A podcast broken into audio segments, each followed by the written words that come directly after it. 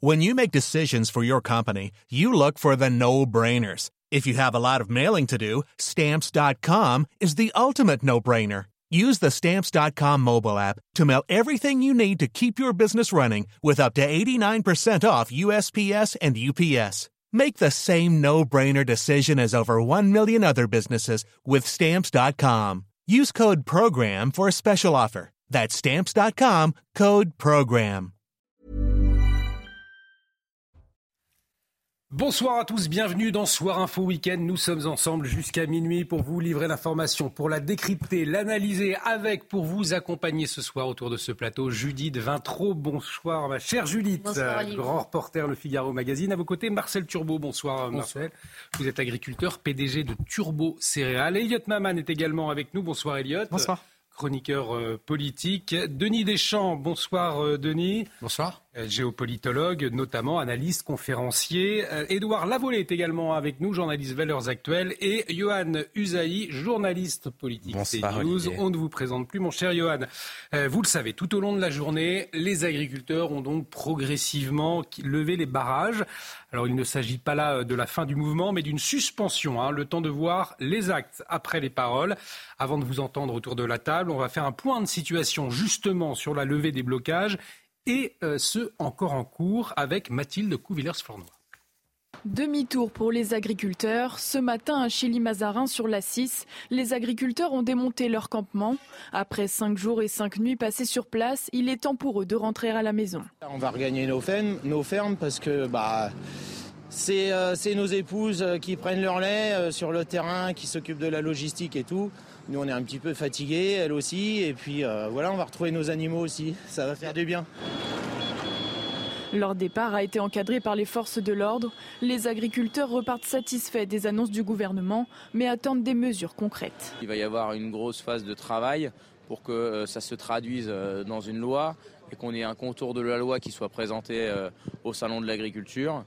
Euh, Et ensuite, euh, nous, on s'assurera bien que toutes ces choses qui sont mises là se concrétisent et se concrétisent dans un laps de temps qui soit assez court. Donc on va aussi avoir un planning législatif qui va nous donner de la visibilité. Nous, on attend du concret. Vous savez, nous les agriculteurs, on est comme Saint Thomas, on croit que ce qu'on voit.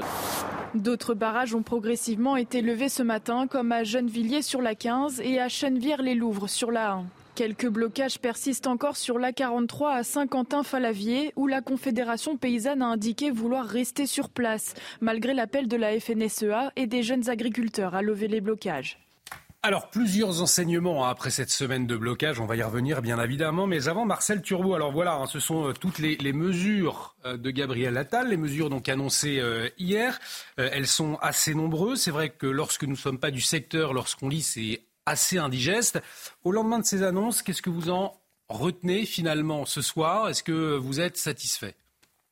Franchement, sincèrement. Ah, sincèrement, dites-nous. Vous soupirez. Euh, comment dire? Ça fait des mois, ça fait des années, des jours qu'on crie la colère un petit peu, qu'on qu'on annonce la détresse des agriculteurs. Et hier, on a assisté euh, à un match de foot.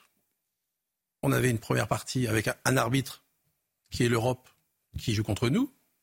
Une première mi-temps, on peut être assez satisfait de ce qui a été fait le matin avec euh, Gabriel Attal. La première mi-temps, vous parlez de ce qui s'est joué en France. En France, les voilà, pour les mesures un Attal. petit peu, la, Ouais. les mesures de bon sens, euh, ramener un petit peu, voilà, le ramener le bon sens agricole, on vous fait confiance, on vous laisse produire. Bien. Mais ensuite, le match, il y a demi-temps, et on a vu les syndicats quitter le match après la première mi-temps. Et derrière, le président était tout seul à Bruxelles pour aller négocier ce qu'on attend tous, ce que les gens réclament. Est-ce que c'est le grand oublié des décisions C'est la trésorerie.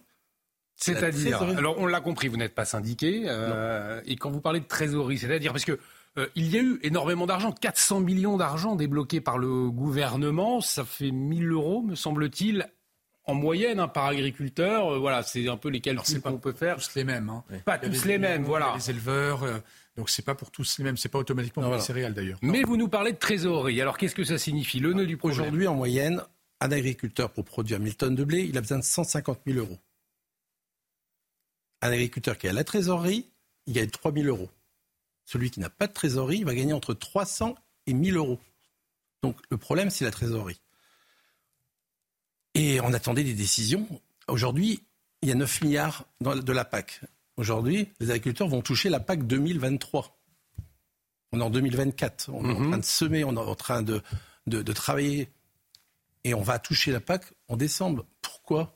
À Bruxelles, on ne dit pas OK, Versons la PAC dès maintenant. Pardon, je vous interromps. Bah si, c'est Bruxelles qui a la PAC. Oui, non, mais 2023. Euh, ah, c'est l'informatique. C'est le gouvernement français qui, mm. qui a qui a mm. l'aide, qui est censé euh, la distribuer aux agriculteurs. Et il y a eu un problème de logiciel, comme les armées en ont connu, d'informatique, et ça. Et on touche six mois de retard. Voilà. Et pendant ce temps-là, il y a des agriculteurs tous les jours qui. Pardon, hein, oui, non, mais tout à fait. Juste pour préciser les responsabilités. Et tous les jours, il y a deux. on parle sur les médias, c'est entre un et deux agriculteurs qui, qui, qui se mm. suicident tous les jours par la détresse financière. Donc on, le voit effectivement encore, euh, Johan Usaï, des, euh, des mesures complexes, des agriculteurs qui ne sont pas tous satisfaits, il faut bien le dire, et on l'entendait d'ailleurs dans le reportage, il y a un principe de réalité qui s'est invité, il faut retourner dans les exploitations, il faut s'occuper des bêtes. Euh, néanmoins, là, le mouvement n'est pas fini. Est-ce qu'on peut dire tout de même que Gabriel Attal s'en est plutôt bien tiré dans cette séquence? Oui, il a réussi quand même à étouffer un peu la colère, en tout cas provisoirement. Il a fait en sorte que les agriculteurs ne bloquent plus les autoroutes, n'essaient pas de rentrer dans Rungis et retournent dans leurs exploitations. Euh, ça, donc, de ce point de vue-là, oui, il, il, a plutôt bien réussi. Néanmoins, ce qui est frappant quand même dans cette séquence, selon moi, et ça concerne aussi bien le président de la République qu'Emmanuel Macron, c'est quand vous entendez l'ensemble des agriculteurs qui sont allés manifester, vous comprenez immédiatement que la parole publique et la parole politique est de plus en plus discréditée. Il ne croit plus en la parole politique, il ne croit plus les promesses, il ne croit plus le président de la République, il ne croit plus le Premier ministre, qui se sont engagés, qui ont fait des annonces, qui ont fait des promesses. Mais comme trop souvent, depuis des décennies, les promesses n'ont pas été tenues ou ont été tenues à moitié, eh bien aujourd'hui, le résultat, et on le voit encore avec vous, monsieur, c'est que la parole politique ne veut plus rien dire et ils attendent désormais des actes. Des actes avant le, avec comme objectif le salon de l'agriculture. Denis Deschamps, je vous donne la parole dans un instant, mais on va écouter José Pérez. José Pérez, euh, que nous avons invité à plusieurs reprises. Hein. Il est en liaison régulièrement avec nous. Il est de la coordination rurale 47. Et euh, voyez dans quel état d'état d'esprit il était cet après-midi. pour l'instant, c'est, c'est du blabla. Il, y a des choses qui, sont, qui ont l'air intéressantes, mais, euh, mais il va vraiment, vraiment falloir aller euh, regarder ce qu'il y a dedans. Quoi. Nous n'avons pas levé les barrages, on s'est fait virer de Paris comme des malpropres. Et on se fait virer de, de tous les départements qu'on traverse, on se fait virer comme des malpropres. Encore maintenant, on est à Limoges, et on a escadron de CRS devant, derrière, au milieu, partout. quoi. On est viré comme des malpropres partout où on passe. quoi. Hein. Donc, euh, nous, on n'a rien levé du tout, on nous a mis dehors. quoi. Il y a quand même un paradoxe ce soir, c'est-à-dire qu'on a des syndicats qui, eux, sont satisfaits des, mesures, de toutes ces mesures, euh, je le disais, très nombreuses, parfois même indigestes pour ceux qui ne connaissent pas bien le secteur agricole.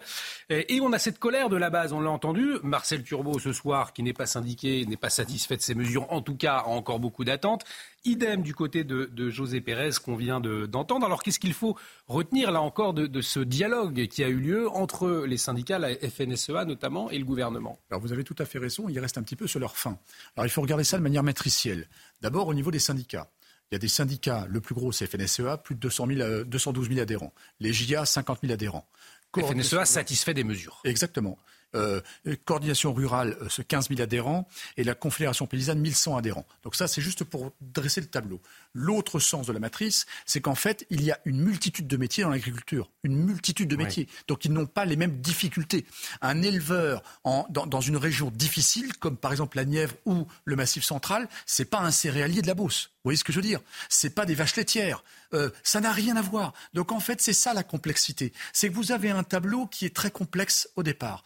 Ensuite, j'ai fait l'effort, comme vous, Olivier, d'aller voir les mesures. Bon, déjà, il faut être très concentré.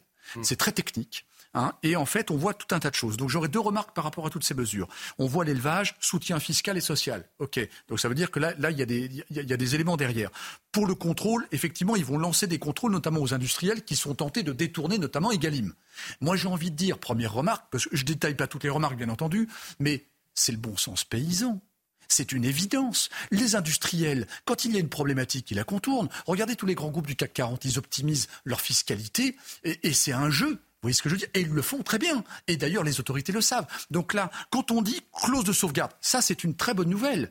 Mais encore faut-il qu'elle soit appliquée. Notamment, on a beaucoup parlé du poulet ukrainien, le bon sens paysan. Donc pourquoi ils restent sur leur faim? Et je les comprends tout à fait, euh, avec plus ou moins de colère, mais je les comprends tout à fait. C'est parce que maintenant, il va falloir les mettre en œuvre. Ce ne sont que des annonces, comme disait Johan, ce sont que des annonces politiques. Mais derrière, D'ailleurs, ils sont attendus au tournant, M. Attal et euh, M. Macron. Donc moi, j'ai envie de dire une chose toute simple. C'est que on soulève, et c'est le gros sujet, la souveraineté alimentaire. Mais c'est une évidence que ça devrait, ça n'aurait jamais dû être abîmé. Ça n'aurait jamais dû être abîmé depuis les, les souverainetés de De Gaulle. Donc moi, j'ai envie de dire, est-ce qu'il y a un problème au ministère de l'Agriculture? Puisqu'on a souvent des hauts fonctionnaires qui tournent de ministère en ministère, qui détient le savoir et, justement cette mention souveraineté alimentaire. Donc il faudra peut-être s'interroger du fonctionnement du ministère et en conséquence, ma deuxième remarque, c'est où est la Team France? Où est la Team France? Moi, je suis conseiller au commerce extérieur. Je me bats partout dans le monde pour défendre la France, l'image de la France et ses produits.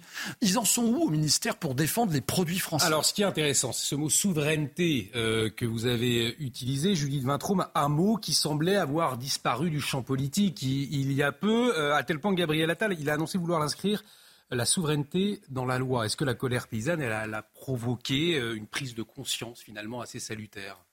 Oui, je, le pense. Alors euh, maintenant, il faudra que les actes suivent les, mots, mais on a. C'est objectif de souveraineté dans la loi d'ailleurs. Voilà. Et, euh, agriculture, intérêt fondamental, euh, ce qui est extrêmement porteur d'espoir pour, pour les paysans, parce que ça veut dire que au cas où il faudrait arbitrer, eh bien l'intérêt de l'agriculture, l'intérêt agricole, l'intérêt de la souveraineté primera. Ça, c'est quand même un renversement euh, par rapport euh, à l'époque Emmanuel Macron, euh, champion toute catégorie, champion toute catégorie de la préservation de l'environnement. Ce hmm. qu'il a fait sur, en mettant en pause le plan éco, éco phyto, ça, éco phyto. Alors, c'est pas ce que ça va devenir, mais en tout cas, c'est un tournant assez radical dans les intentions euh, par rapport à son discours euh, écologique, plus vertueux que moi. Tu meurs. Mais d'ailleurs, il y a beaucoup de choses qui sont en pause. Il y a ce, plan éco-phyto, il y a aussi l'accord euh, Mercosur de libre-échange avec l'Amérique du Sud. Sera signé à la fin. Il a obtenu que les négociations qui vont se poursuivre la semaine prochaine au Brésil s'arrêtent, ou en tout cas ne soient pas décisives la semaine prochaine. Donc euh, position d'attente. C'est pour ça qu'on a un peu l'impression d'être dans un, une espèce de faux plat. Euh, certains agriculteurs qui sont rentrés euh, volontairement, d'autres comme celui que vous avez montré dans votre reportage, qui ont été poussés vers le, sur le chemin du retour vers leur ferme, mais euh, on attend la suite, car suite il y aura. Un malaise qui perdure, effectivement, Elliot Maman, c'est le sentiment que nous avons ce soir. Oui, absolument. Sur la question du faux plat, je pense qu'il était inévitable dans le sens où les agriculteurs ont pris cœur à montrer que leur mobilisation n'était en rien sectorielle, mais qu'au contraire, elle mettait en exergue un enjeu existentiel euh, d'autosuffisance alimentaire. Et il lui semblait à cet égard contradictoire, euh, finalement, de rester dans les mobilisations à Paris, loin de loin de leurs exploitations et laisser euh, ces dernières euh, dépérir. Donc je, pense que de toute façon, euh, la contestation, au vu de ce qu'elle mettait en exergue, portait en elle sa propre fin. Sur ce que disait Denis Deschamps par rapport aux arbitrages évidents entre industriels et le bon sens paysan, comme vous disiez, je, je suis un peu inquiet parce que Emmanuel Macron, alors même que l'on sait que la loi Egalim n'a pas été appliquée malgré euh, le décret d'application signé il y a plus de cinq ans, euh, a expliqué qu'il nous faudrait euh, parvenir à rehausser ce genre de tractation entre industriels et paysans à l'échelle européenne. Donc déjà qu'on ne parvient pas à le faire appliquer à l'échelle française, le gouvernement par ailleurs ne cesse de clamer son impuissance sur la question européenne. Si en plus on essaie de coupler les deux, je, pense qu'on peut légitimement craindre le pire. Et, une dernière chose par ailleurs, vous vous rappeliez vous vous satisfaisiez, je le comprends, de l'emploi du du terme de souveraineté par le gouvernement. Mais enfin, plus on emploie un terme, plus il perd de sa substance. On comprend que c'est devenu un concept extrêmement plastique, la souveraineté. Et d'ailleurs, inscrire un objectif de souveraineté dans la loi n'a strictement aucun sens. La loi, c'est l'expression de la souveraineté. Du moment qu'on dit dans la loi qu'on doit être souverain, c'est véritablement que l'on... voilà, exactement. Ça n'a aucun sens. C'est finalement. C'est une mesure de calinothérapie. C'est comme ça que vous la vivez, Marcel Turbo?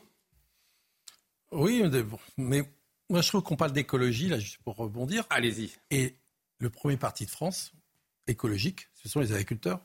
Ce sont les agriculteurs qui sont les pieds dans la terre, les mains dans la, dans la terre. C'est nous qui, qui, subissons les premières conséquences. On, parle des produits phyto, mais les produits phyto, c'est nous les premières victimes, les premiers malades. C'est donc quand on est obligé d'appliquer un produit phyto, c'est pour le soigner. C'est comme quand on prend un médicament. C'est pas pour en mettre partout. On n'est pas des pollueurs. Et le problème, c'est que les lois, toutes les, mesures, on ne sait pas qui les a pris. On a des doses. On, on sait ça, ça, va contre le bon sens paysan. Donc, euh. Il y a une espèce d'opacité. Emmanuel Macron a tourné le dos à l'écologisme décroissant, pour préciser. Oui, mais il faut produire plus, mieux, il faut produire davantage. Pas les agriculteurs, au contraire. On veut mais qu'incarnent les véritables écologistes, enfin les prétendus écologistes d'Europe Écologie, WWF, etc. Voilà, ils incarnent la décroissance véritablement. Il faut le, savoir et le comprendre, c'est important. Ce qui est intéressant, euh, ce que disait Marcel Turbo, c'est qu'on ne sait pas qui écrit ces mesures. On ne sait pas, il y a une espèce d'opacité, on a ce sentiment-là. Euh, et les mesures de Gabriel Attal, d'ailleurs, vous savez, elles, ont été faites, on l'imagine, avec les, vos collègues de la FNSEA, de Denis Deschamps. Euh, écoutez, en tout cas, c'est très très technique. Je ne sais pas. En tout cas, ils ont beaucoup, beaucoup parlé ensemble. Ils ne se sont pas quittés d'ailleurs. Hein, de, même si les, euh, les, médias n'étaient pas vraiment tout le temps derrière eux, ils ne se sont pas quittés.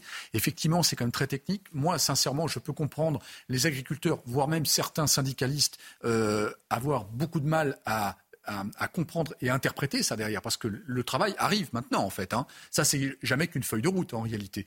Euh, je ne sais pas ce que ça va donner. Moi aussi, je, suis très suspicieux, parce qu'effectivement, je rebondis sur ce que disait Judith tout à l'heure sur euh, justement le, le, plan éco-phyto, qui était au départ de réduire de 50% les phytos. Je rappelle, les phytos, c'est les médicaments de la plante, alors que les engrais, ce sont les, ce sont les vitamines de la plante. C'est nécessaire contre les maladies, contre les pucerons, des choses comme ça. Donc c'est nécessaire. Comme un être humain, c'est un c'est un organisme vivant.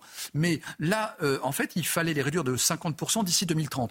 Le seul problème, c'est que nos politiques européens, parce que là, c'est à l'échelle européenne, ils n'ont pas fait l'effort d'insuffler euh, une recherche fondamentale pour justement remplacer ça. Il faut bien remplacer, sinon autrement on fait du bio, c'est-à-dire qu'on baisse de 50 voire de 60% la production. Donc ça va pas le faire. Donc effectivement, c'est essentiel ce sujet. Alors, une autre annonce du ministre de l'Agriculture, jusque-là assez peu soulignée, on peut le dire. Marc Fesneau a annoncé que le secteur agricole sera reconnu comme secteur de métier en tension. On vous le rappelle, dans quel contexte? Eh bien, dans celui de la loi immigration qui acte la possibilité pour les salariés des métiers en tension en situation régulière de demander un titre de séjour sans avoir à passer par leur employeur. Alors, il y a une interrogation, donc, sommes-nous face à, un nouvel appel d'air? Est-ce un moyen aussi de justifier l'envoi de migrants dans les campagnes? Hein Il y a beaucoup de maires qui le refusent. Est-ce que, euh, finalement, désormais, on leur dira non, mais c'est pour aider les agriculteurs? Je vous pose la question dans un instant, mais on va écouter justement Marc Fesneau à ce sujet. Comme nous l'avions indiqué dans le pacte d'orientation, le secteur agricole sera reconnu comme un étant un secteur de métier en tension. Il y a trop d'agriculteurs, trop d'arboriculteurs, trop de producteurs qui nous expliquent ne pas pouvoir récolter parce qu'ils ne trouvent pas de travailleurs saisonniers. C'est un sujet de souveraineté et de compétitivité pour nos producteurs. Édouard Lavolée, je vous donne la parole euh, tout de suite, mais avant peut-être cette question, Marcel Turbo. Euh, on le sait, il y a un manque de main-d'œuvre aujourd'hui dans l'agriculture. Est-ce que, euh, très clairement, vous avez besoin aujourd'hui d'embaucher des, personnes étrangères, euh, comme le souligne finalement Marc Fesneau? Il ne, le dit pas, mais c'est ce que ça veut dire, euh, ou finalement, eh bien, pas forcément, il faut avant tout des personnes qualifiées que l'on peut trouver déjà sur le territoire. Aujourd'hui, on ne trouve plus personne sur le territoire. Je ne sais pas où ils sont depuis le Covid, on n'a plus personne.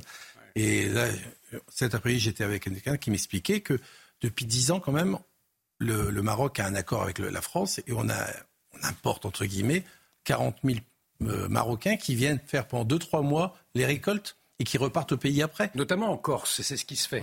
Et donc pourquoi pas euh, étendre cette, euh, ce, système Mais avec, avec la possibilité. un retour derrière. oui, mais, que ces personnes soient régularisées aujourd'hui. Ils ne sont pas des clandestins. Non, mais ça pose une question parce que les métiers en tension, on parle de titres de séjour pour un an ou deux renouvelables. Donc si vous faites venir des étrangers, par exemple, pour les vendanges euh, au mois de septembre, qui vont durer euh, un mois, euh, qu'est-ce qu'ils vont faire durant les 11, autres mois de l'année? C'est la question que ça, pose, parce que Marc Fesneau, là, parle de titre de séjour, donc mais pour des métiers qui n'ont pas besoin de manœuvre toute l'année, si vous voulez. Et de quel droit leur interdire de faire venir leur famille qui, sont saisonniers. Donc c'est ça qui interroge. Dans un restaurant, on travaille toute l'année, le sujet n'est pas le même. Mais là, pour un travail saisonnier, faire venir quelqu'un sur une année complète, ok, il va travailler un mois, deux mois, éventuellement trois mois. Qu'est-ce qu'il va faire le reste du temps À la charge de qui, etc. Ça interroge. Et euh, Édouard Lavolée, on peut aussi voir un moyen euh, de justifier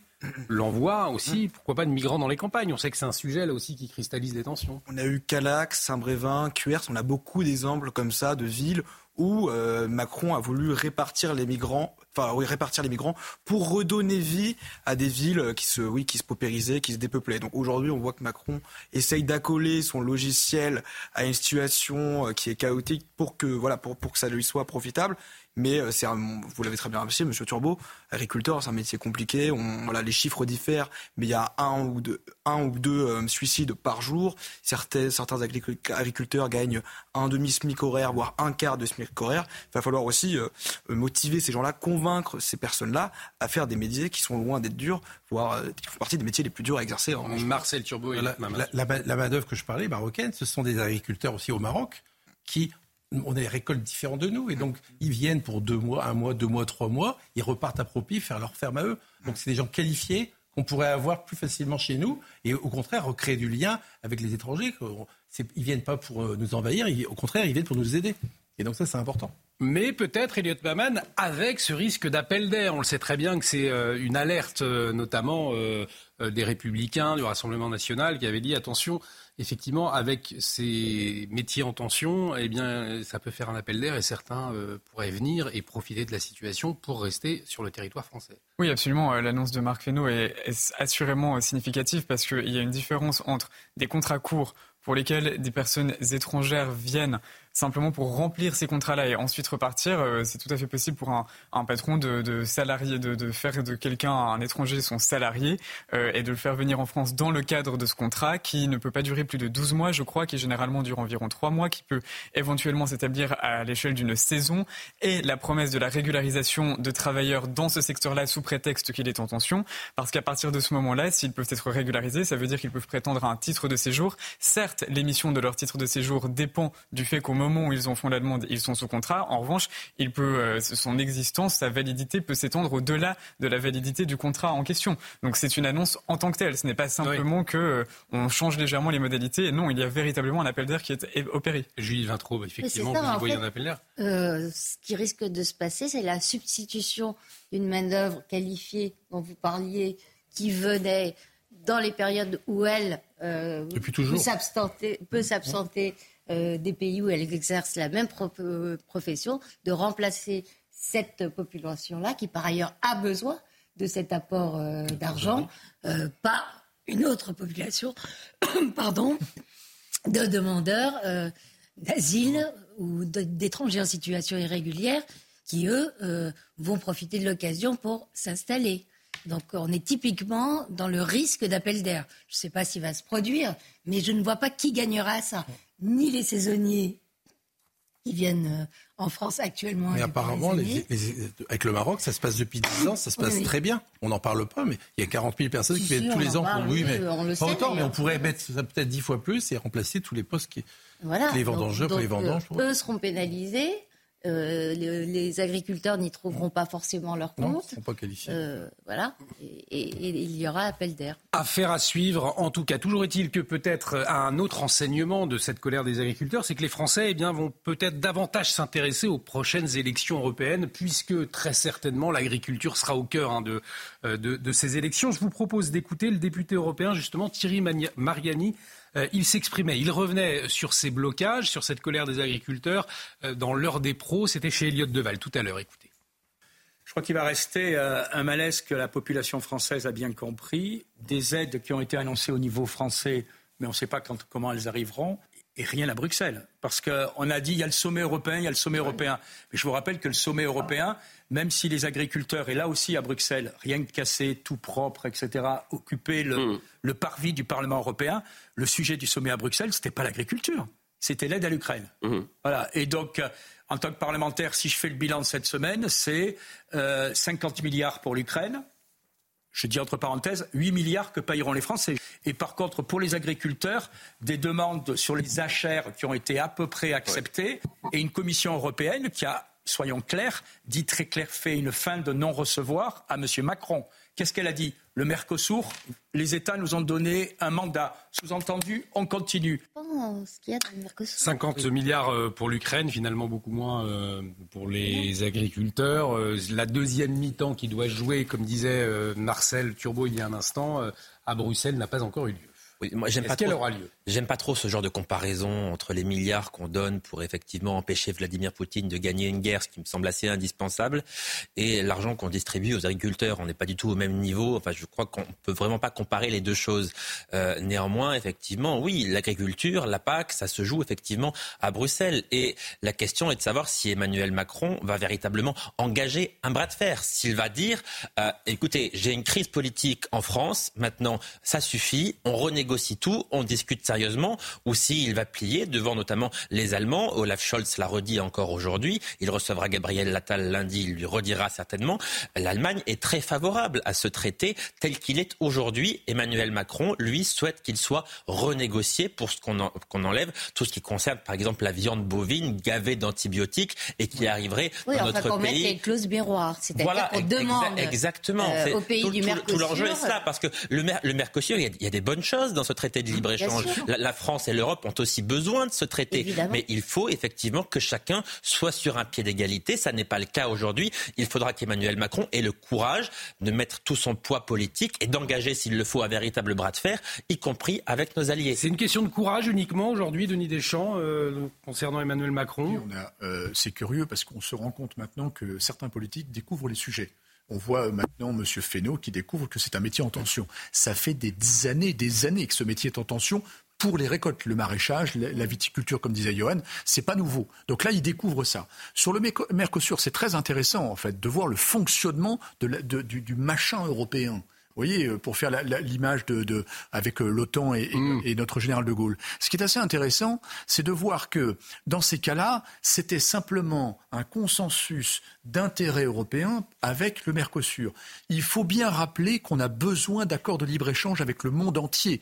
Euh, on n'est pas mondialiste pour autant, mais c'est nécessaire parce qu'on vend notre vin, par exemple. On vend plein de choses à l'étranger. On a besoin d'équilibrer les rapports de force. Cependant, ce qu'on appelle euh, maintenant, ce que le, le, grand public apprend, donc ces, ces nouvelles terminologies, hein, l'effet miroir par exemple, Les qui est en fait une clause de non-concurrence ou de non-déloyauté. En fait, c'est une clause ouais, de non-déloyauté. Ça veut dire que quand c'est interdit en France ou sur le sol européen, on n'accepte pas les produits qui ne supportent pas les mêmes clauses chez eux. Donc, par exemple, le poulet aux hormones, le poulet aux antibiotiques ou des choses comme ça. Et ça, ce sont des vrais Et ça devrait être une évidence de BSP que je disais tout à l'heure, le bon sens paysan.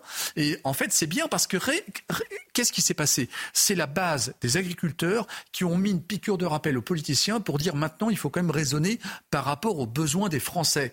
Et comme disait Elliot, on entend souveraineté dans tous les mots maintenant, dans toutes les phrases, mais en réalité, il faut revenir sur des fondamentaux, ce qu'on appelle les fondamentaux. Finalement, Marcel Turbo, le nœud du problème, c'est que les, les, les, règles ne sont pas respectées partout dans le monde, et c'est ça, il faut que les règles soient les mêmes pour tout le monde aujourd'hui. Mais est-ce que c'est possible? Est-ce que c'est jouable? Est-ce qu'Emmanuel Macron peut taper du poing sur la table? Est-ce qu'il sera entendu? Puisque j'imagine que très concrètement, c'est quand même compliqué d'aller vérifier si tel ou tel pays joue le jeu euh, dans ses exportations et ses importations. Oui. Alors je pense que tout à l'heure je parlais d'un match de foot, on est plutôt un match de rugby, comme la deuxième mi-temps, je pense qu'on l'a perdu.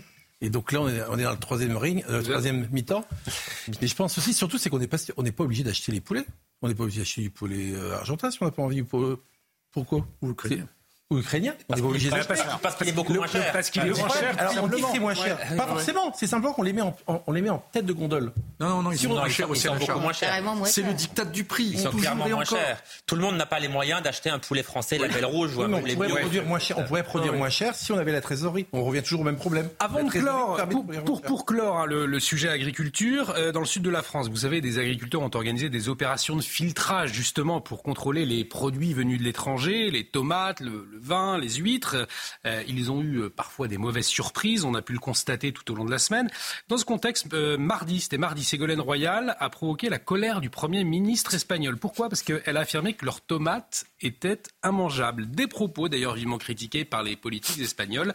Les explications, les détails avec Audrey Berthaud. Je vous poserai la question après. Est-ce que les tomates espagnoles sont immangeables? Mais d'abord, on regarde le sujet et on en parle ensuite. La guerre de la tomate est relancée. Des dizaines d'agriculteurs ont organisé une opération de filtrage ce vendredi matin à Miramas. L'objectif, montrer et dénoncer la qualité des produits importés en France. À l'ouverture des camions, pas de surprise pour les agriculteurs. Donc de la tomate pré-tranchée il n'y a même pas d'origine. Même pas d'origine, on ne sait même pas le produit d'où il vient. Ça, c'est pas normal. Et c'est transporté avec des huîtres. Donc la tomate, il faut savoir qu'elle se conserve à 14 degrés et les huîtres à 1 degré. Donc, après, on nous dit les tomates sont dégueulasses. Regardez, il y a de l'eau. Ça, c'est les frigos. Un degré, ça dénature tout le produit. Voilà, voilà ce qu'on met dans les rayons aujourd'hui. Des tomates déjà critiquées en début de semaine par l'ancienne candidate à la présidentielle, Ségolène Royal. Vous avez goûté les tomates soi-disant bio espagnoles C'est immangeable. Des propos qui ne passent pas de l'autre côté des Pyrénées le Premier ministre espagnol, Pedro Sanchez, s'est défendu. Je pense que Mme Royal n'a pas eu la chance de goûter nos tomates. Je l'invite à venir en Espagne pour goûter n'importe laquelle des variétés de tomates espagnoles et elle verra que nos tomates sont imbattables. À Miramas, près de 1000 à 1500 camions chargent et déchargent leurs produits chaque jour. Voilà, la, guerre de la tomate, euh, Marcel Turbo, effectivement. Euh, en tout cas, ça, ça révèle la concurrence déloyale finalement par les agriculteurs euh, espagnols, par la production espagnole. C'est avant tout cela que. Je pense que c'est une erreur. Royal, elle a raison, elles sont immangeables. C'est une erreur de, diviser les agriculteurs européens. Mm. Les, en Espagne, on mange de la très bonne tomate. Le problème, c'est comme en France, on accepte des tomates pas bonnes, qui nous envoient les tomates pas bonnes. Eux, ils gardent les tomates bonnes ils nous envoient les pas bonnes. C'est ça le problème. On va vous remercier. On arrive euh, au terme de cette première partie. On va vous remercier Marcel Turbo, agriculteur PDG de Turbo Céréales. On va se revoir, on va prendre des nouvelles euh, régulièrement, bien évidemment, euh, avant le salon de l'agriculture. Prochain objectif, le dernier mot, Johan Usaï, sur ce sujet des agricultures. Vous vouliez conclure Oui, parce que je suis admiratif de ces agriculteurs qui sont venus manifester, qui l'ont dit tout de suite pacifiquement, qui n'ont absolument rien cassé, qui n'ont rien dégradé, qui n'ont pas eu aucun affrontement avec les forces de l'ordre.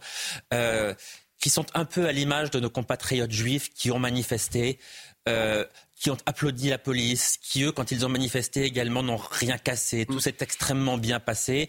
Eh bien, cette France-là, c'est la France qu'on aime. C'est la France qui euh, manifeste paisiblement, la France silencieuse, qui souffre, mais qui reste digne et qui est dans le respect. Et c'est cette France qui s'oppose à la France des émeutes de juin dernier, à la France de ceux qui manifestent au cri de la police tue et qui, dans ces mêmes manifestations, agressent et tentent de tuer précisément des policiers.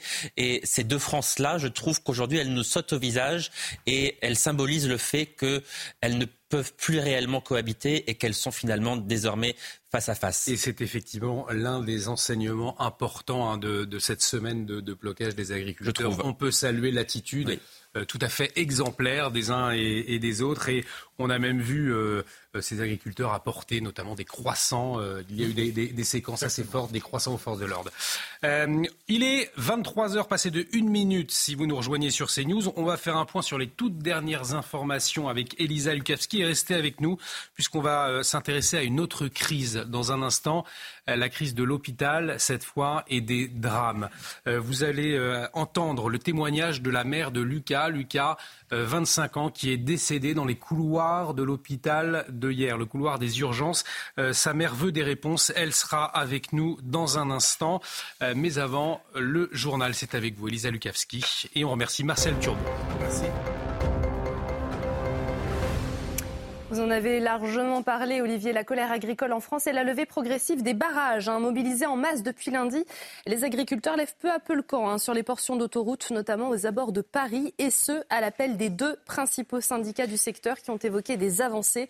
La décision prise au lendemain des mesures annoncées à Paris et Bruxelles, mais tous les agriculteurs ne sont pas convaincus. Écoutez José Pérez, coprésident de la coordination rurale du Lot-et-Garonne pour l'instant, c'est du blabla. Il va, bon, y a des choses qui sont qui ont l'air intéressantes, mais euh, mais il va vraiment vraiment falloir euh, aller euh, regarder ce qu'il y a dedans. Quoi. la quantité de mesures qui a été annoncée, voilà. En plus, nous on est sur la route, on les a étudiées un peu, mais bon, il faut vraiment qu'on les travaille en direct chez nous et qu'elles représentent vraiment notre région, notre département. Quoi. Un nouveau coup dur pour euh, Amélie Oudéa Castera, la ministre de l'Éducation nationale et des Sports.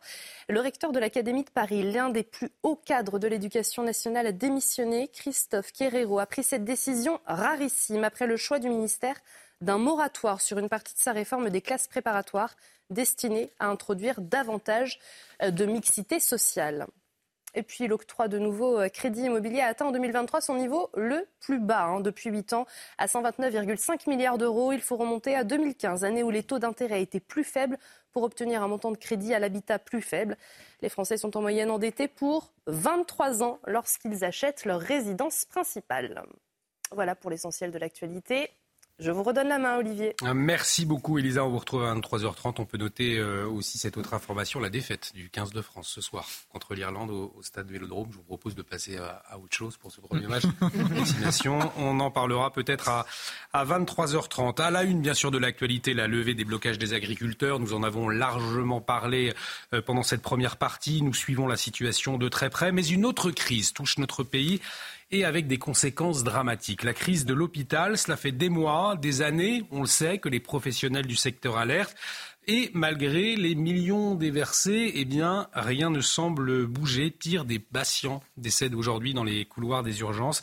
C'est ce qui est arrivé à Lucas. Lucas, il a 25 ans et dans la nuit du 30 septembre au 1er octobre, il est décédé d'une septicémie à l'hôpital de hier. Le jeune homme avait été transporté aux urgences pour de violentes douleurs à l'abdomen. Après plus de 8 heures passées sur un brancard, il est euh, finalement mort d'un choc septique à 2 heures du matin. Sa mère, Corinne Godefroy, se bat depuis pour que la vérité soit faite autour du décès de Lucas. Euh, Corinne Godefroy, qui est euh, avec nous en direct. Merci, madame, d'avoir accepté notre invitation. Vous êtes intervenue sur notre antenne cet après-midi. Vous revenez ce soir votre témoignage est, important, votre témoignage est, fort et, nous vous redisons notre soutien dans, votre douleur. Euh, peut-être pour les, téléspectateurs qui nous rejoignent, est-ce que vous pouvez nous, raconter ce qui est arrivé à Lucas, c'est-à-dire avant son arrivée aux, urgences, il souffrait de plusieurs symptômes, des symptômes inquiétants. Et il est ensuite arrivé à l'hôpital et là, eh bien, rien ne s'est passé visiblement comme cela euh, aurait dû être le cas. Oui, alors c'était des symptômes inquiétants, c'était aussi des symptômes typiques. C'est-à-dire que le fait d'avoir la tension basse, le cœur qui bat très vite, des difficultés à respirer, des lèvres bleues, tout ça c'est déjà symptomatique d'une septicémie. Euh, donc quand il est arrivé aux urgences de hier après avoir euh, appelé le 15, c'est le médecin régulateur qui, euh, après l'avoir longuement questionné, et qui, après avoir euh, cerné tous ces symptômes, a décidé de l'envoyer directement aux urgences le plus vite possible et le plus près possible. C'est pour ça qu'il s'est retrouvé aux urgences de hier. Et une fois arrivé aux, urgences, finalement, il n'est pas pris en compte. Euh, il voit une infirmière malgré tout, mais après, il est livré à lui-même dans les couloirs des urgences. C'est ce qui s'est passé. Oui, alors je pense effectivement que le, premier souci, c'est que quand vous arrivez aux urgences, vous ne voyez pas de médecin. C'est-à-dire que vous êtes reçu par une infirmière, et une infirmière, ce n'est pas un médecin, et euh, elle n'ausculte pas le, patient, elle euh, retranscrit en fait les données euh, qui sont inscrites sur le papier des pompiers, puisque Lucas a été amené par les pompiers. il y a quelques données qui sont dessus, il y a quelques indications et euh, cette infirmière, d'après euh, ce, papier, décide euh, si le patient est un cas grave ou un cas léger. Et Lucas a été considéré comme un cas léger, c'est-à-dire que elle n'est pas médecin, ce n'est pas le médecin régulateur du 15, elle n'a pas pris en considération toutes les choses, mais je pense que c'est pas son. Elle est infirmière, ce n'est pas un médecin. Donc je pense que le premier problème aux urgences, c'est que vous ne voyez pas de médecin. Et pourtant, vous communiquez pendant ce temps-là euh, par téléphone, par SMS avec Lucas, et, vous sentez que ça ne va pas, et il vous dit je souffre, et, voilà, la situation est très inquiétante, et, c'est très clair à ce moment-là. Oui, Lucas, au fur et à mesure, dit, enfin dans ses textos, parce qu'il a du mal à parler au téléphone, euh, il dit qu'il a du mal à respirer, euh, il dit que ses lèvres sont glacées, il dit que euh, il ne sait plus quoi faire, qu'il souffre terriblement, qu'il a mal à la cage thoracique euh, et qu'il se plaint tout le monde, qu'il n'arrive pas à respirer, que personne ne fait rien. Tout ça, il me l'écrit par texto et c'est plus que hyper inquiétant. On se dit mais il souffre un martyr et personne ne fait rien. Et l'hôpital vous appelle à quel moment du coup? Alors, l'hôpital était censé nous appeler d'après l'agent d'accueil euh, dès qu'un médecin l'aurait pris en charge. Euh, ça n'a pas été le cas puisqu'un médecin l'aura survolé vers 20 euh, heures et on n'a absolument pas été appelé. La, première fois où on a été appelé, c'était à peu près vers minuit. c'est la première fois où un médecin nous contactera et c'est pour nous dire que Lucas est dans le coma et, et intubé et qu'on pourra le voir cinq minutes avant son transfert en réanimation ailleurs. Euh, chose qui n'arrivera jamais. Lucas ne sera jamais transféré ailleurs. On le verra rapidement, mais enfin, on n'aura jamais vu notre fils euh, vivant, puisque une fois qu'on est dans cet état, dans le coma et intubé, euh, Lucas est déjà parti en fait. On peut rien faire, on peut pas discuter avec lui, on peut pas, on peut pas le réchauffer, on peut, c'est fini. On le verra. Un médecin et Lucas qu'à partir de minuit, alors qu'il est arrivé à 15h50, et que nous, on est sur place depuis à peu près 17 heures. Mais pourquoi il est arrivé à 15h50 Vous le voyez à partir de minuit, mais est-ce que vous avez des éléments? C'est-à-dire, est-ce que les urgences étaient à ce moment-là engorgées? Il n'y avait pas de, personnel? Est-ce que vous avez des éléments de réponse sur la situation entre 15h et, minuit? Alors, le fait qu'on ne puisse pas le voir, c'est simplement euh, décisionnel. C'est-à-dire, c'est comme ça, c'est la règle. Euh, on ne peut pas le voir. Euh, donc ça, de, ce côté-là, on n'a on a, pas plus d'éléments. Après, le fait qu'il n'ait pas été pris en charge, on nous a donné des explications, si on peut dire, euh, lors de la commission des usagers, en disant que l'hôpital était surchargé, qu'ils étaient en surtension, qu'il manquait de médecins, qu'ils euh, ont euh, reconnu des difficultés dans la prise en charge de Lucas. Enfin, je pense que c'est quand même le moins qu'on puisse dire, qu'ils l'ont pas pris en charge. Alors nous, nous, nous, avons de notre côté hein, essayé de, de contacter l'hôpital de hier. Pour le moment, nous n'avons pas de réponse. Vous avez euh, déposé plainte. Il y a une enquête euh, d'un côté, une enquête administrative, de l'autre une enquête judiciaire également qui est ouverte. Est-ce que depuis vous avez été contacté, euh, vous avez témoigné, je le disais tout à l'heure sur notre antenne. Est-ce que les, vous avez le sentiment que les choses bougent ou pas ces dernières heures, ces derniers jours, pour vous donner des réponses, les réponses que vous attendez? Euh, je pense que ça va être euh, pas aussi rapide que ça.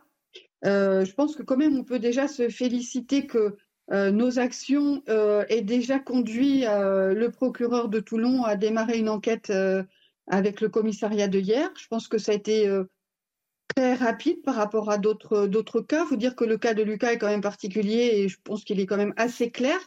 L'ARS a envoyé un courrier aujourd'hui pour nous dire qu'il y avait une enquête aussi qui est en cours. Euh, donc les choses avancent. Euh, il nous manque plus aujourd'hui qu'un juge d'instruction, peut-être pour aller un petit peu plus loin dans les investigations, et puis peut-être pour avoir affaire à, des enquêteurs euh, spécialisés ou peut-être avoir accès à un médecin qui, pourrait étudier le dossier médical et le, cas de Lucas, un expert en fait. je pense que les choses vont, vont, avancer à leur rythme au niveau de la justice. après, je pense aussi qu'on a réussi à, faire, euh, à faire connaître l'état des urgences en France avec la mort de Lucas. Je pense que les citoyens ont pris conscience de ce qui se passe aujourd'hui en France. Ce qu'on attend aujourd'hui quand même, euh, puisque la justice est en route, c'est que les politiques prennent en, compte ce problème, qui est un énorme problème pour tous les Français. C'est-à-dire que tout le monde n'a pas besoin d'aller aux urgences régulièrement, mais on se rend compte que le problème des urgences de l'hôpital en France, de, de l'accueil des malades, est un énorme, énorme problème politique.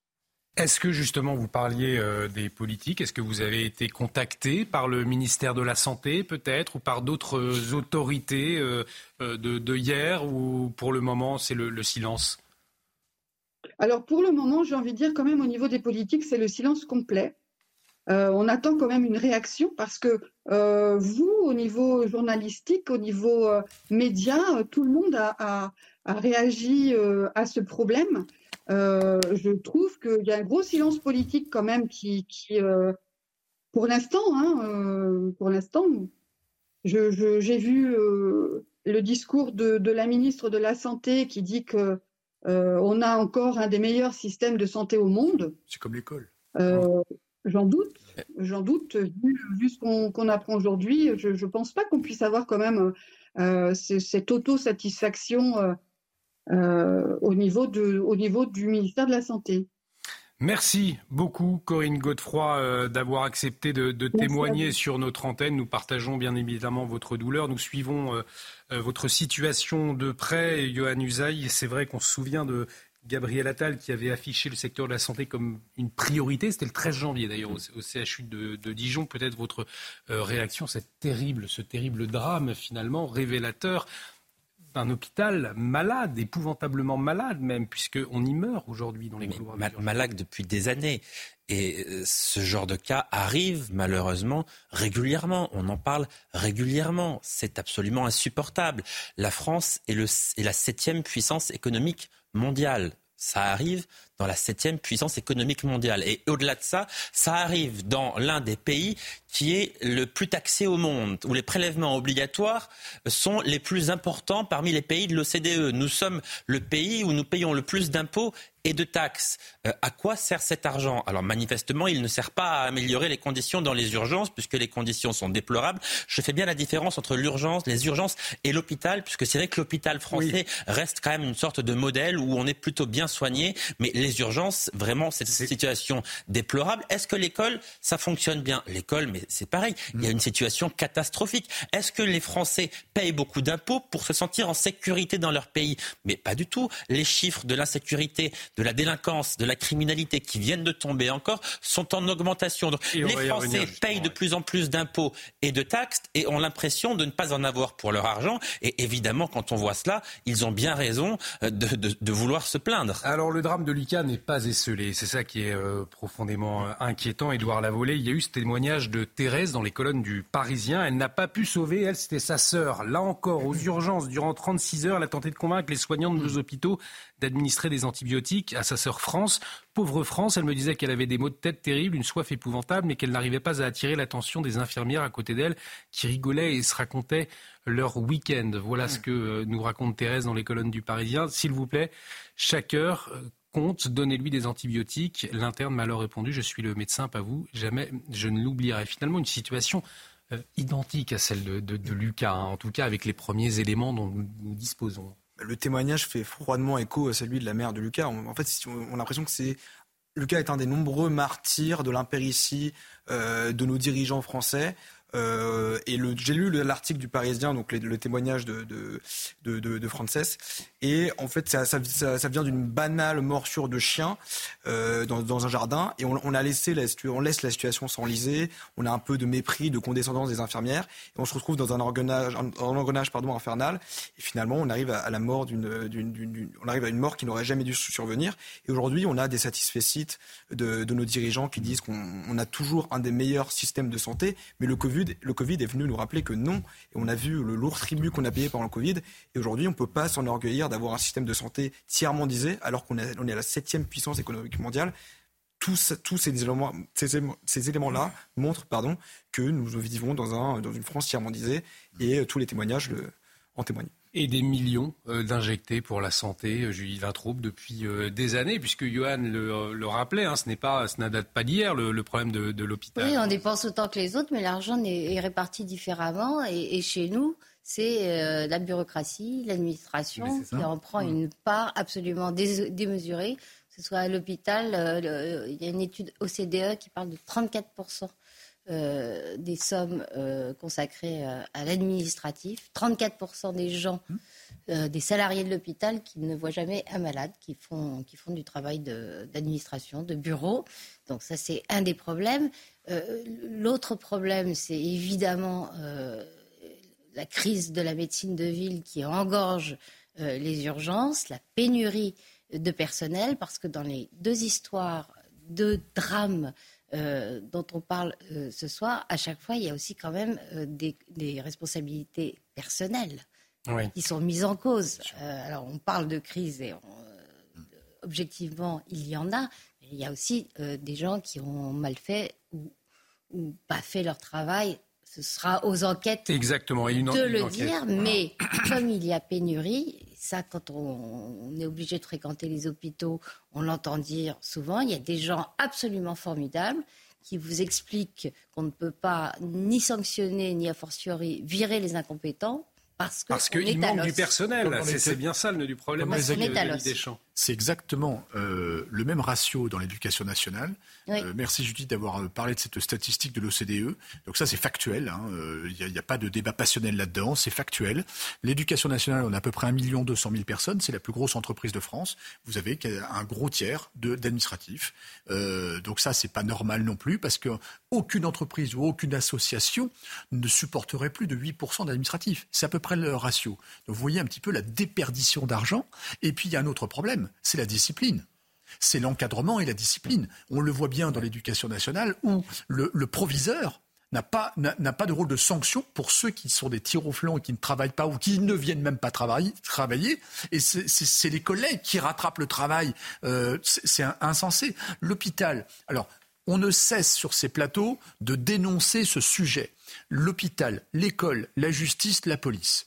C'est fondamental. et le problème, c'est qu'à force de raboter hein, par des gestionnaires tous les ans les budgets, on est, un, incapable de gérer les pics, alors qu'en fait, une nation, c'est gérer les pics. Et deux, on est incapable de, comment dire, de réorganiser et de coordonner le, comment dire, les, actifs que l'on a, donc euh, les personnels et les moyens. Donc en fait, on ferme les hôpitaux, mais on est incapable de pallier aux urgences. Et, vous voyez bien, ça crée des drames. Mais l'éducation nationale, ça crée des drames aussi. Sauf que, regardez, à l'arrivée en sixième, il y a quand même énormément de gamins qui ne sont pas capables de lire 90 mots la minute. C'est pas normal. Et en tout cas, on suivra de, près les suites de l'enquête hein, concernant le décès de, Lucas. Et on remercie une nouvelle fois sa mère d'avoir accepté de, témoigner sur notre enquête. L'actualité également marquée aujourd'hui par la hausse en 2023 du nombre de blessés dans les rangs des forces de l'ordre. On va en parler tout de suite avec notre invité Axel Ronde porte-parole du syndicat CFTC Police. 15 150 blessés dans les rangs des forces de l'ordre en 2023, une hausse d'un peu plus de 4% par rapport à l'année 2022. Euh, on va vous entendre, euh, cher Axel Ronde, dans un instant, mais avant, retour sur ces chiffres inquiétants avec Marie-Liesse Chevalier. Cette année encore, le nombre de policiers blessés a augmenté. Ils sont 15 150 en 2023, selon une source policière. Première cause des blessures, l'agression qui représente plus d'un tiers des blessés. Le nombre de policiers blessés en 2024 est donc en hausse de 4,1% par rapport à l'année précédente. Cette augmentation s'explique en partie par les manifestations contre les réformes des retraites ainsi que les émeutes de juin dernier. Si l'on dénombrait moins de policiers blessés en 2020, 2021 et 2022, cela était dû à la crise du Covid. Le chiffre de 2023 reste cependant inférieur à celui des années 2018-2019, marqué par la crise des Gilets jaunes. Axel Ronde, porte-parole du syndicat CFTC Police, est en liaison avec nous. Axel Ronde, bonsoir. Merci d'avoir euh, accepté notre invitation. Alors, on l'entendait hein, par rapport à cette euh, hausse d'agression envers les forces de l'ordre. Il y a eu le Covid, il y a eu ensuite les manifestations contre les retraites. On se souvient également des émeutes. Est-ce que ces contextes expliquent euh, à eux seuls cette hausse des chiffres? Tout d'abord, hein, si, vous me permettez, hein, je pense euh, aux familles des neuf collègues hein, qui sont morts en, service. On se souvient du terrible accident euh, par un chauffeur qui était alcoolisé à, Roubaix, qui a tué Paul, Manon et Steven.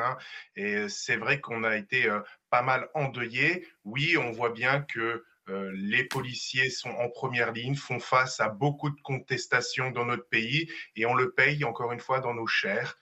on est 42 policiers à peu près euh, chaque jour qui sont euh, blessés en, service.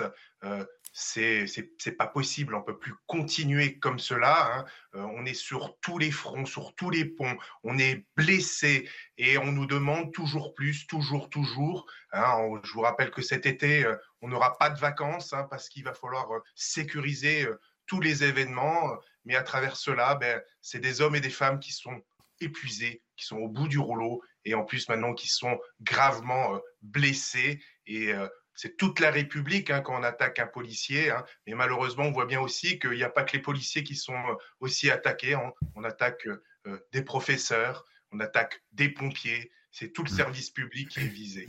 Donc, ce que vous nous dites, vous nous rappeliez 42 policiers blessés par jour. Finalement, c'est une hausse des agressions quotidiennes. Euh, ces agressions vers les forces de l'ordre, elles ne sont pas simplement liées euh, aux manifestations, aux émeutes, euh, aux manifestations de la réforme des retraites, aux débordements qui avaient eu lieu. Ce sont vraiment une augmentation d'agressions quotidiennes envers vos collègues. Hein. C'est quotidien, comme vous le dites. Hein. c'est l'irrespect total. Hein. Finalement, on n'est plus respecté, plus personne, l'autorité est bafouée dans, dans, ce pays. Il va falloir vraiment apporter une réponse pénale, hein, parce que même si je sais que la, justice, elle fait ce qu'elle peut, hein, on a pu le voir par rapport à cette séquence des émeutes, où il y a eu une réponse ferme, mais malheureusement, elle est un petit peu euh, elle-même sinistrée, elle a du mal aussi. Hein. Euh, on voit bien que c'est la fonction publique. Quand vous parliez de l'hôpital tout à l'heure, eh c'est toute la fonction publique qui est euh, finalement en crise et on est vraiment aux abois. Et oui, on est, on est blessé de plus en plus. Hein. Ça fait 20 ans que les chiffres n'arrêtent pas d'augmenter, d'exploser. Oui, des fois, il y a des séquences parce qu'il y a des manifestations, il y a les gilets jaunes, il y a ceci, il y a cela, mais il n'y a pas que ça, hein, c'est tous les jours. Hein, je vous dis, euh, euh, dans certaines zones, on est pris à partie. Euh, c'est des agressions envers des policiers. Hein. Il y a 35% de ces blessés qui sont dus à des agressions. C'est quand même inadmissible qu'on attaque physiquement des policiers. Après, on, accuse la police d'être violente.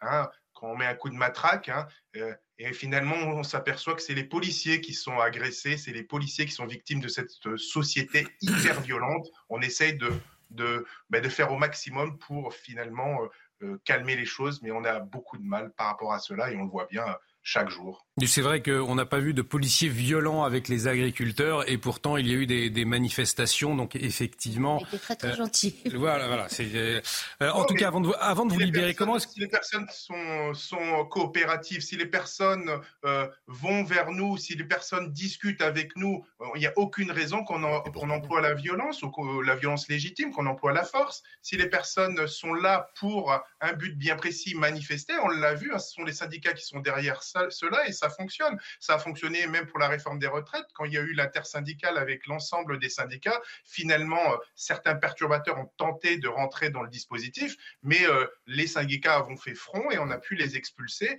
Et euh, voilà, ça se passe bien quand il n'y a pas les perturbateurs. Avant de vous libérer, Axel Ronde, comment se fait-il aujourd'hui que les voyous, les délinquants, eh bien, ils n'ont plus peur de s'attaquer aux personnes qui portent un uniforme, aux policiers, aux gendarmes?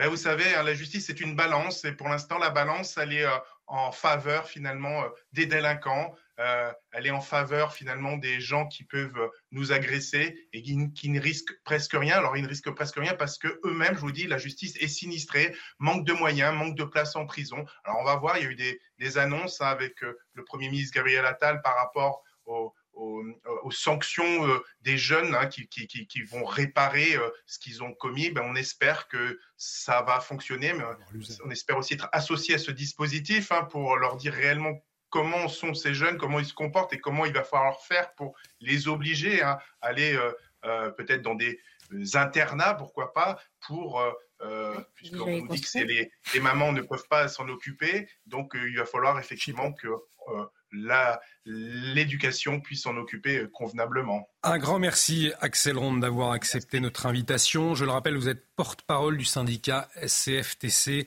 euh, Police. Elliot Maman, 15 150 forces de l'ordre donc agressées en 2023, une augmentation de plus de 4% par rapport à 2022. Et en entendant Axel Ronde, on a bien compris euh, que le contexte des manifestations, le contexte des émeutes n'expliquait pas tout finalement. Non, absolument. Euh, ce qui est effroyable, c'est qu'il y a d'une part l'inertie de la réponse judiciaire française euh, qui bien souvent peine euh, à condamner et à retrouver les personnes qui commettent des violences volontaires contre les policiers. J'emploie volontairement cette terminologie parce que c'est celle que l'IGPN emploie lorsqu'il s'agit de rendre compte de ce que l'on appelle, de ce que l'on qualifie de violence policière, mmh. parce que il y a en plus de cette inertie juridique un autre problème pour les policiers qui est qu'ils ils font face à un univers médiatique qui n'aurait pas tout à fait acquis. Et précisément, on veut régulièrement voir euh, un caractère systémique dans ces violences policières, alors que ce qui relève en réalité bel et bien du système, c'est précisément la détestation des policiers et les forces de l'ordre prises à partie parce qu'elles sont forces de l'ordre dans certains quartiers où euh, l'ordre peine, peine à être établi. Et Simplement, il euh, y, a encore une chose, je, crois véritablement que la, question du discours qui entoure la manière de laquelle on traite ces questions-là est absolument fondamentale.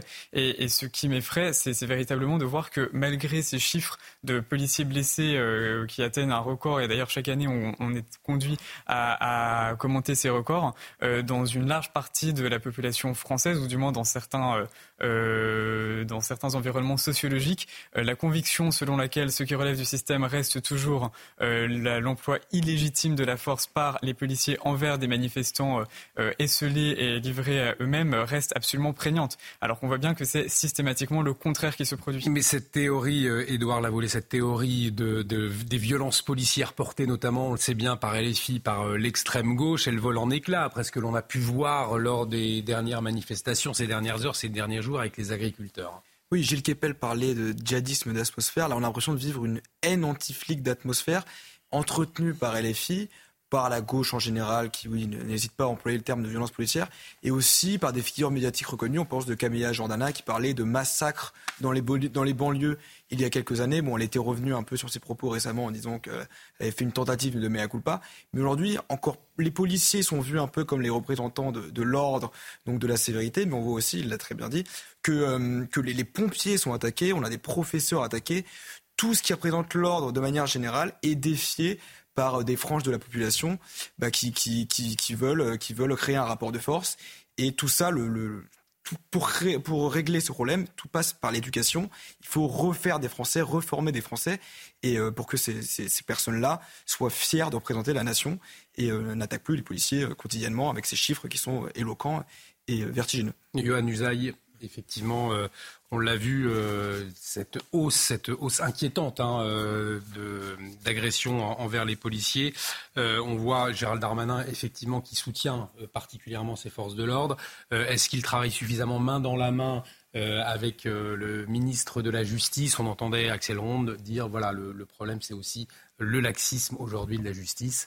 Une justice qui peut-être aussi n'a pas les moyens de punir suffisamment les délinquants. Bah, la justice a les moyens de punir les délinquants puisque les textes de loi, ils sont là. Donc si les textes étaient euh, appliqués et que euh, le quantum de peine était euh, proportionnel effectivement à l'agression et aux agressions que subissent les policiers, peut-être ces délinquants et ces criminels parfois auraient-ils davantage peur de s'en prendre à tous ceux qui portent un, un, uniforme? La droite propose des peines planchées. Je trouve que c'est une bonne idée. Ça nécessite de réformer la Constitution, certes, mais c'est vrai que des mesures symboliques comme celle-ci permettent permettrait peut-être d'y voir un peu plus clair et de faire réfléchir à deux fois certains délinquants. Néanmoins, vous disiez, il faut refaire des Français, il faut euh, euh, rééduquer en quelque sorte euh, la jeunesse, etc. L'école a un travail à faire, les familles ont un travail à faire, mais quand elles ne sont pas capables de le faire, et ça arrive hélas souvent, eh bien l'école doit prendre le, le relais. C'est possible pour les très jeunes, mais il y a toute une génération qui n'est plus concerné par cela. Et que va-t-on faire de ces jeunes qui ont aujourd'hui entre 12, 15 et 20 ans, qui s'attaquent aux forces de l'ordre, à tout ce qui euh, porte un uniforme et qui ont vocation à euh, vivre dans le pays encore pendant des décennies? Que va-t-on faire de, de ces gens-là qui, euh, par définition, ne vont plus à l'école, ne peuvent pas réapprendre à s'intégrer dans la société? Est-ce que ces gens-là sont définitivement perdus? Que doit-on en faire? C'est une véritable question. Une véritable interrogation. On aura l'occasion d'en débattre euh, autour de ce plateau dans un instant. Un sujet plus léger, euh, mais vous allez le voir tout aussi euh, agaçant, en tout cas pour certains, puisque les Parisiens sont appelés à voter sur une proposition de la mairie visant à accorder les véhicules, les grands SUV, vous savez, hmm. ces véhicules utilitaires sport, c'est ce qu'on dit en, français. eh bien, Anne Hidalgo, la mairie de Paris, elle ne veut plus les voir sur les emplacements euh, parisiens. On va en parler avec Philippe Nozière, président de 40 millions d'automobilistes. Il sera en liaison, il est en liaison avec nous, il est déjà là. On vous retrouve dans un instant, Philippe Nozière, mais avant, il est 23h30 passé de une minute, bientôt deux. Je suis en retard, pardonnez-moi Elisa Lukavski, c'est le journal.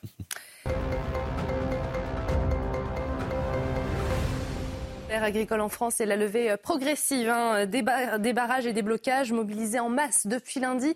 Euh, les agriculteurs lèvent peu, à peu le camp hein, sur les portions d'autoroute, notamment euh, aux abords de Paris, et ce à l'appel des deux principaux syndicats du secteur qui ont évoqué des avancées. Décision prise au lendemain des mesures annoncées à Paris et à Bruxelles. Marc Fesneau, lui, était à la rencontre des viticulteurs cet après-midi. Le ministre de l'Agriculture qui était dans l'Hérault euh, à Cournon-Sec, près de Montpellier, pour euh, préciser des aides pour soulager les trésoreries de nombreux vignerons. Marc Fesneau qui a promis que le gouvernement mettrait sur la table 80 millions d'euros supplémentaires pour soutenir les régions viticoles en crise. On l'écoute provisoirement et après on restructure par avec des nouveaux cépages ou on, réfléchit ce que peut être le vignoble. Puis il y a des régions ou des endroits où on peut faire de la diversification. L'objectif c'est qu'on garde une activité agricole. Pour dire les choses très directement avec vous, donc 150 de l'État, 250 de crédits européens qui seront mobilisés sur deux ans, 400 millions d'euros sur deux ans pour restructurer. Là, on est sur du structurel. Moi, je veux que, dans le moment qu'on traverse, c'est ce qu'on préparait depuis le mois de décembre, hein, on ait des mesures conjoncturelles, parce qu'il y a beaucoup de désespoir et beaucoup de colère. Les contrôleurs SNCF menacent de faire grève dans leur viseur le week-end des 16, 17 et 18 février, soit un week-end de vacances scolaires sur une bonne partie du pays. Leurs revendications, toujours les mêmes, des hausses de salaire, une revalorisation de leur prime de travail et une meilleure prise en compte de leur fin de carrière. Une menace de grève de la part de contrôleurs mobilisés via un groupe Facebook baptisé Collectif National ASCT. Et puis le tournoi à destination qui débute mal pour le 15 de France. 15 de France un peu brouillon et qui a pris le bouillon. Défaite 38 à 17 face à l'Irlande, finaliste de la dernière Coupe du Monde. Cinq essais ont été inscrits par le 15 du trèfle. Deux côtés français, les Bleus réduits à 14 hein, dès la demi-heure de jeu après l'expulsion de Willem C, le 15 de France qui encaisse là sa plus grosse défaite à domicile face aux Irlandais. Elisa Lukavski pour ce point complet sur l'actualité. Je voyais Edouard Lavolet dépité euh, après cette défaite de France. On va rebondir. Vous êtes qu'une étape. Bon. Oui, je suis confiant. Oui, oui. On pas grand chelem, malheureusement. Allez, bon, on attend les prochains matchs. On va pas débattre de cette défaite. Euh, on va plutôt parler d'un sujet qui peut agacer certains d'entre vous, si vous habitez à Paris, bien évidemment.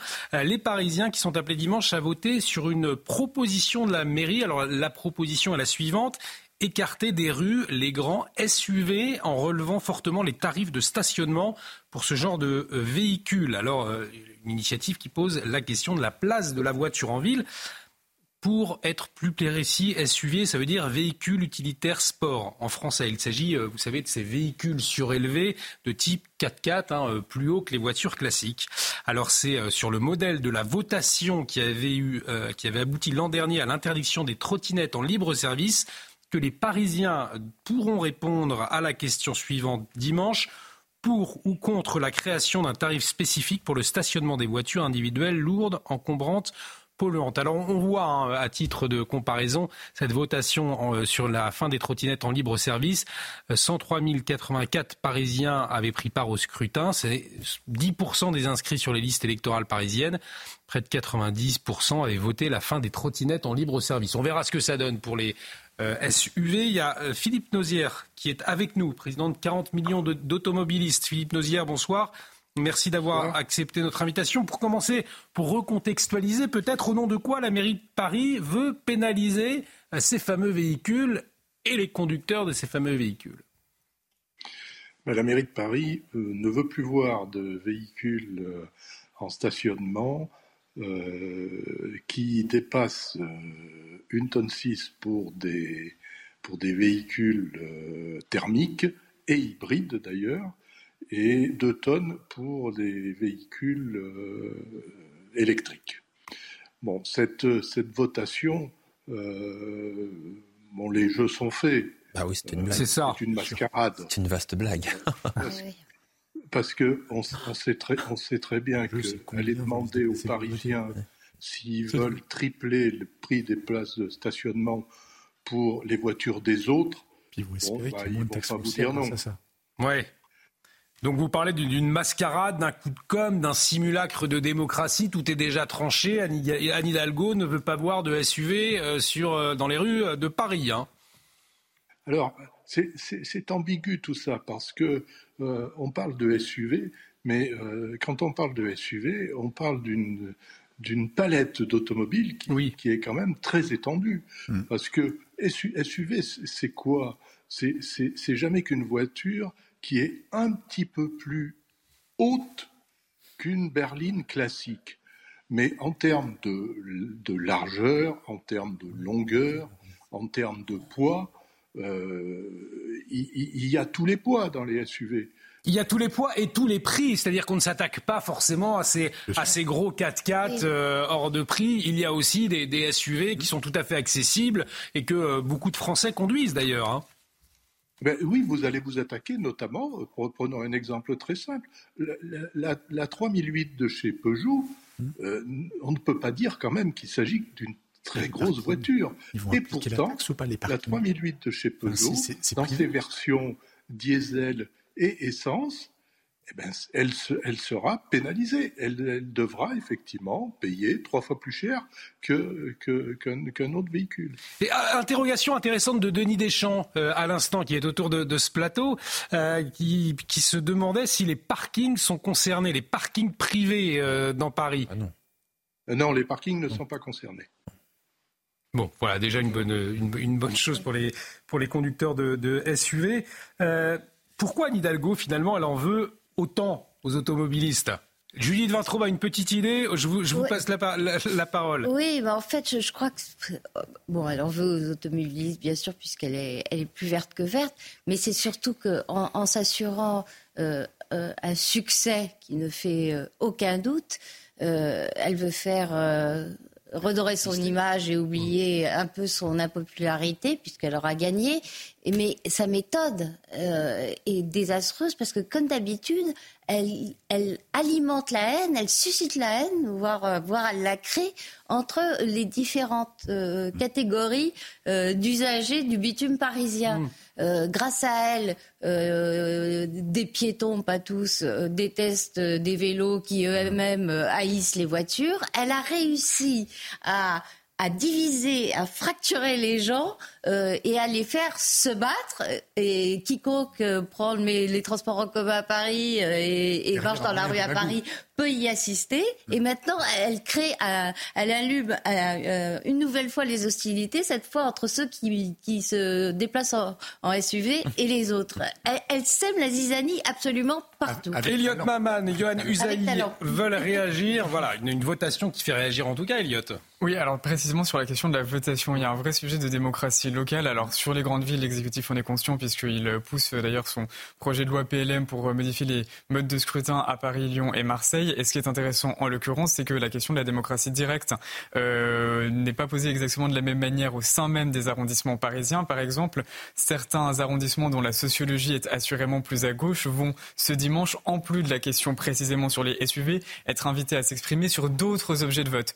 Donc ça veut dire que la tentation d'aller voter est dans ces arrondissements, par exemple le 20e, où je crois qu'il y a deux autres questions qui sont posées en plus de la question des SUV, est beaucoup plus forte que dans d'autres arrondissements plus bourgeois, où il n'y a que la question des SUV et où d'ailleurs il n'y a qu'un bureau de vote ouvert contre quatre dans le seul 20e. Donc on voit bien que d'un point de vue sociologique, l'organisation du scrutin pousse de fait à une victoire euh, qui est plus ou moins orientée. Euh, alors de toute façon, on sait bien que la participation est extrêmement en retrait euh, dans ces scrutins locaux. En témoignent les chiffres que vous avez rappelés sur la question des trottinettes. quoi qu'il en soit, en l'occurrence, le, jeu est fait d'avance puisque les, bureaux de vote ne sont pas dispositionnés de manière égale selon les... Un simulacre de démocratie, donc, Johan, c'est très clair. Ah oui, c'est un sketch. Un sketch. c'est vraiment lamentable, cette manière de faire de la politique ou de la fausse politique en réalité. Alors vraiment, si Anne Hidalgo était une, une véritable femme politique, une femme politique qui a du courage, vous voyez, qui vraiment a des convictions, elle les assume, mais qu'elle interdise la voiture dans Paris, ou en tout cas dans l'hypercentre de Paris, qu'elle fasse voter cela au Conseil de Paris. Oui, il faut si elle avait... Malheureusement, vos vœux vont devenir réalité. Non, mais si elle, si elle avait du courage, elle dit voilà, je suis maire de Paris, je ne veux plus de voiture dans l'hypercentre, mais là, elle utilise des méthodes qui hmm. sont vraiment des méthodes, encore une fois, je, je reprends ce terme un peu lamentable, qui n'ont en tout cas rien de démocratique, qui sont même antidémocratiques, puisqu'on sait très bien que ne vont voter que les personnes qui sont pour surtaxer les SUV. Donc ça n'a absolument rien de démocratique. C'est vrai qu'Anne Hidalgo, euh, je me dis que de plus en plus de Parisiens doivent euh, attendre 2026 avec impatience, mais je ne m'explique toujours pas comment est-ce qu'elle a pu être réélue. Ça demeure pour moi toujours, depuis de nombreuses années maintenant, depuis les dernières élections, une, interrogation qui vraiment, vraiment, vraiment me, me m'interroge beaucoup, voyez-vous. Philippe Nozière, qui est encore avec nous, président de 40 millions d'automobilistes. Euh, cela porterait la facture si la, la votation euh, euh, passe en faveur donc de cette proposition de la municipalité de Paris. Ce serait une facture de 18 euros. Hein, c'est bien cela. ça irait de 12 à, 18 euros. C'est bien cela, je crois. Dans les, dans les hum, arrondissements du centre de Paris, on serait plutôt autour de 18 euros et certains arrondissements, effectivement, euh, qui sont aujourd'hui à 4 euros de l'heure, passeraient à 12 euros de l'heure. Aujourd'hui, on, a une idée de, nombre de SUV qui circulent en France ou à Paris. C'est finalement beaucoup de conducteurs aujourd'hui possèdent un, SUV. En tout cas, ils, se vendent beaucoup, non? Ben, Énormément de SUV, euh, parce que en fait, le SUV a, plus ou moins euh, remplacé d'une part les, berlines classiques on voit de moins en moins de berlines classiques et de plus en plus de SUV.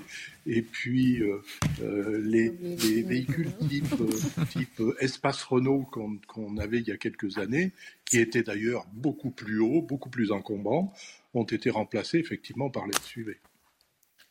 On vous remercie beaucoup, Philippe Naudière, euh, président de 40 millions d'automobilistes. On a compris, cette votation ne vous enchante pas comme beaucoup d'entre vous autour de, nous. Ça pose une question quand même, parce que 18 euros de l'heure, est-ce que c'est légal même? Parce que euh, ça pose le, principe quand même d'inégalité. Enfin, ça, crée vraiment une rupture d'inégalité entre ceux qui ont une, voiture classique et ceux qui ont un, SUV, parce que de, tels tarifs absolument prohibitifs, je, voilà, je je, me demande si, c'est de l'ordre du possible. Sachant que le SUV, c'est vrai que dans, dans, l'imaginaire collectif, ce sont ceux qui ont beaucoup de, moyens, beaucoup de moyens qui achètent un SUV, ce qui n'est pas le cas. Elle, a hein. déjà bah, imposé, des, règles différentes pour les voitures selon leur âge. Donc. Mais il n'y avait pas une telle différence de prix. Parce que là, la différence est quand même, il y a une rupture d'égalité qui est gigantesque, me semble-t-il. voilà, je soulève simplement cette question, pardonnez-moi. Moi, je, vais me faire l'avocat du diable parce qu'on reproche souvent le manque de démocratie participative en France venant de nos dirigeants. Et là, on donne l'occasion aux Parisiens de donner leur avis. Alors oui, certes, le scrutin est peut-être un peu biaisé parce qu'il y a eu très peu de communication autour du vote, mais en tout cas... Combien de Parisiens vont se déplacer honnêtement On ne peut pas reprocher à Anne Hidalgo de ne pas donner sa voix aux Parisiens. Il faut aussi rappeler que le vrai problème, c'est que les SUV, c'est 20% plus polluant que les véhicules normaux. Donc, bon, dans, dans, une France qui doit faire sa transition écologique, on peut, on peut penser que c'est pas absurde de les, taxer. Et c'est aussi, je crois que le, le prix moyen d'un SUV, c'est 20 000 euros. Donc, on parle quand même d'un prix assez élevé. Donc, on va taxer les plus riches. Et dans une notion de justice fiscale, ça me semble pas. Et Mais on, va surtout pénaliser les, les, les banlieusards euh, qui, viennent travailler une fois de plus. Allez, on arrive, on arrive au terme de, on arrive au terme de cette émission. Un grand merci. Il est encore avec nous, Philippe Nozière. Merci d'avoir accepté euh, notre invitation. Euh, juste avant de, clore cette émission, euh, la revue de presse. Qu'est-ce que vous allez découvrir demain dans la presse nationale, mais également régionale On va commencer par le Figaro et l'agriculture. Macron tourne le dos à l'écologie punitive en une du Figaro demain euh, en assumant de mettre en pause un plan sur la réduction des pesticides pour soulager les exploitants en crise. Le Parisien où est pas le silence environnemental. Vous pouvez passer le silence. passer le silence. pardonnez-moi, pardonnez-moi, mais la, photo, ma photocopie était pas bonne. Et puis euh, Ouest France. Alors Ouest France, euh, climat encore, ces efforts que les Français sont prêts euh, à faire, à découvrir demain dans Ouest France, presse quotidienne régionale toujours avec le Maine libre après les blocages, l'heure du dialogue. On voit hein, toujours la colère des agriculteurs en une de la presse locale. Et puis on va finir avec Sud-Ouest.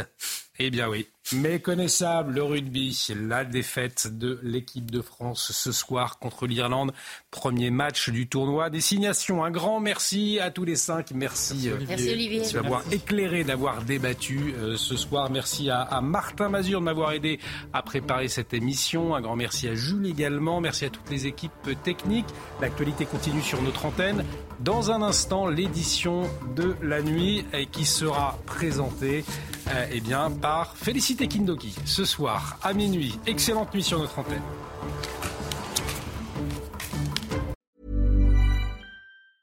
When your skin feels nourished and glows, you radiate confidence. Osea makes giving your skin a glow up easy with their clean, clinically proven Mega Moisture Duo. This seaweed powered duo features two of Osea's best sellers, Undaria Algae Body Oil and Undaria Collagen Body Lotion. Glow from the inside out. Get 10% off your first order with code GLOW at OseaMalibu.com. That's O S E A Malibu.com code GLOW.